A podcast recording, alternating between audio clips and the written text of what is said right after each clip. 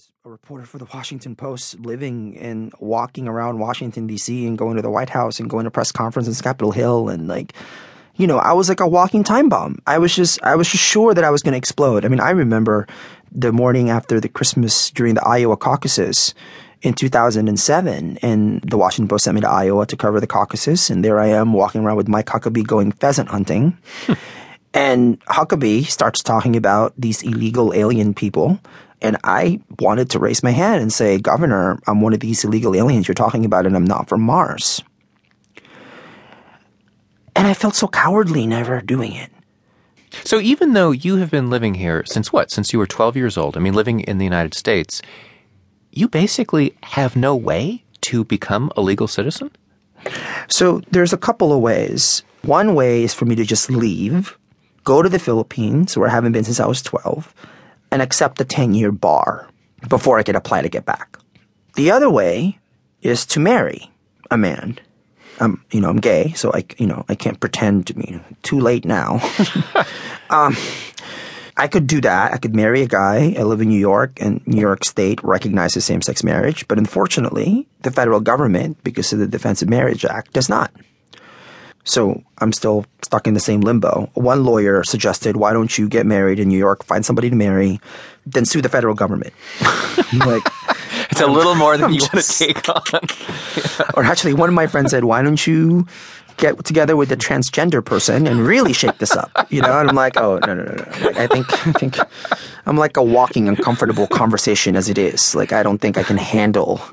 You know, but I mean that's partly what you're saying is that this is a conversation no one wants to have. And I guess that's what's prevented you from getting deported. I mean, no one wants to take this on because the issues are not only so difficult to talk about, but there's absurdity here. It's absurdity, but also I think it's a complicated conversation because we live in a country that doesn't honor our own history. Like, I feel like I'm literally just like, okay, remember that time between 1892 and 1956 when 12 million undocumented white people from Europe crossed the border known as the Atlantic Ocean and then landed on Ellis Island with no papers? They just showed up.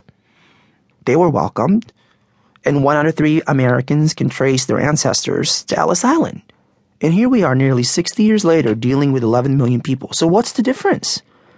And people are saying, oh, it's overpopulation or, you know, lazy brown people who would tax our resources. I should just say, as an undocumented person who's been living in this country since I was 12, I've been paying taxes since I was 18 years old, since I started working. I have paid so much state and federal taxes, I, I might as well be a Republican. Because guess what? The IRS doesn't care whether or not I have papers. All they care about is that they get their money every year. Why don't we ever bring that up? And again, how much is the media accountable for that? And I'm saying this as somebody who's also accountable for that. I was in the, you know, I was a reporter for 12 years. I did not want to touch immigration. I was the only Jose reporter anywhere that did not want to touch immigration. the one I subject as far away from it as possible. I was like, I want out of that. I'm Filipino, yo. Like, I don't care. You know, like I would, I didn't want any part of it because I was so afraid, you know, and hmm.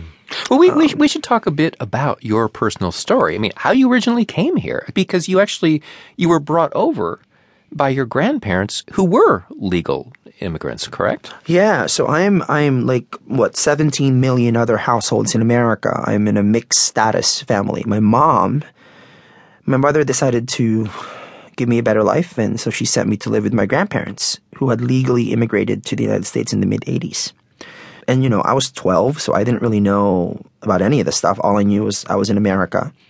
Four years later, when I applied for my driver's license, a, a driver's permit when I was 16, I didn't tell my grandparents I was going to go to the DMV. I just went by myself. And when I showed the woman at the booth my green card as a proof of identification, she kind of flipped it around twice and looked at me and she said, This is fake. Don't come back here again. Wow. That's how I found out. You didn't, didn't you know. Didn't I mean, know I, that you were not a, a legal resident. It was kind of not talked about. It was just I was just here, and and so after the woman at the DMV told me that, I you know rode my bike back home, and my grandfather was there. I confronted him, and he said, "What are you doing, showing that to people, the green card that is, and you're not supposed to be here." So, I mean, your story raises all kinds of questions. I mean, how do you do things like get a driver's license or go yeah. to college? I mean, how, how did you get into college? How do you apply for jobs if you don't have any legal status?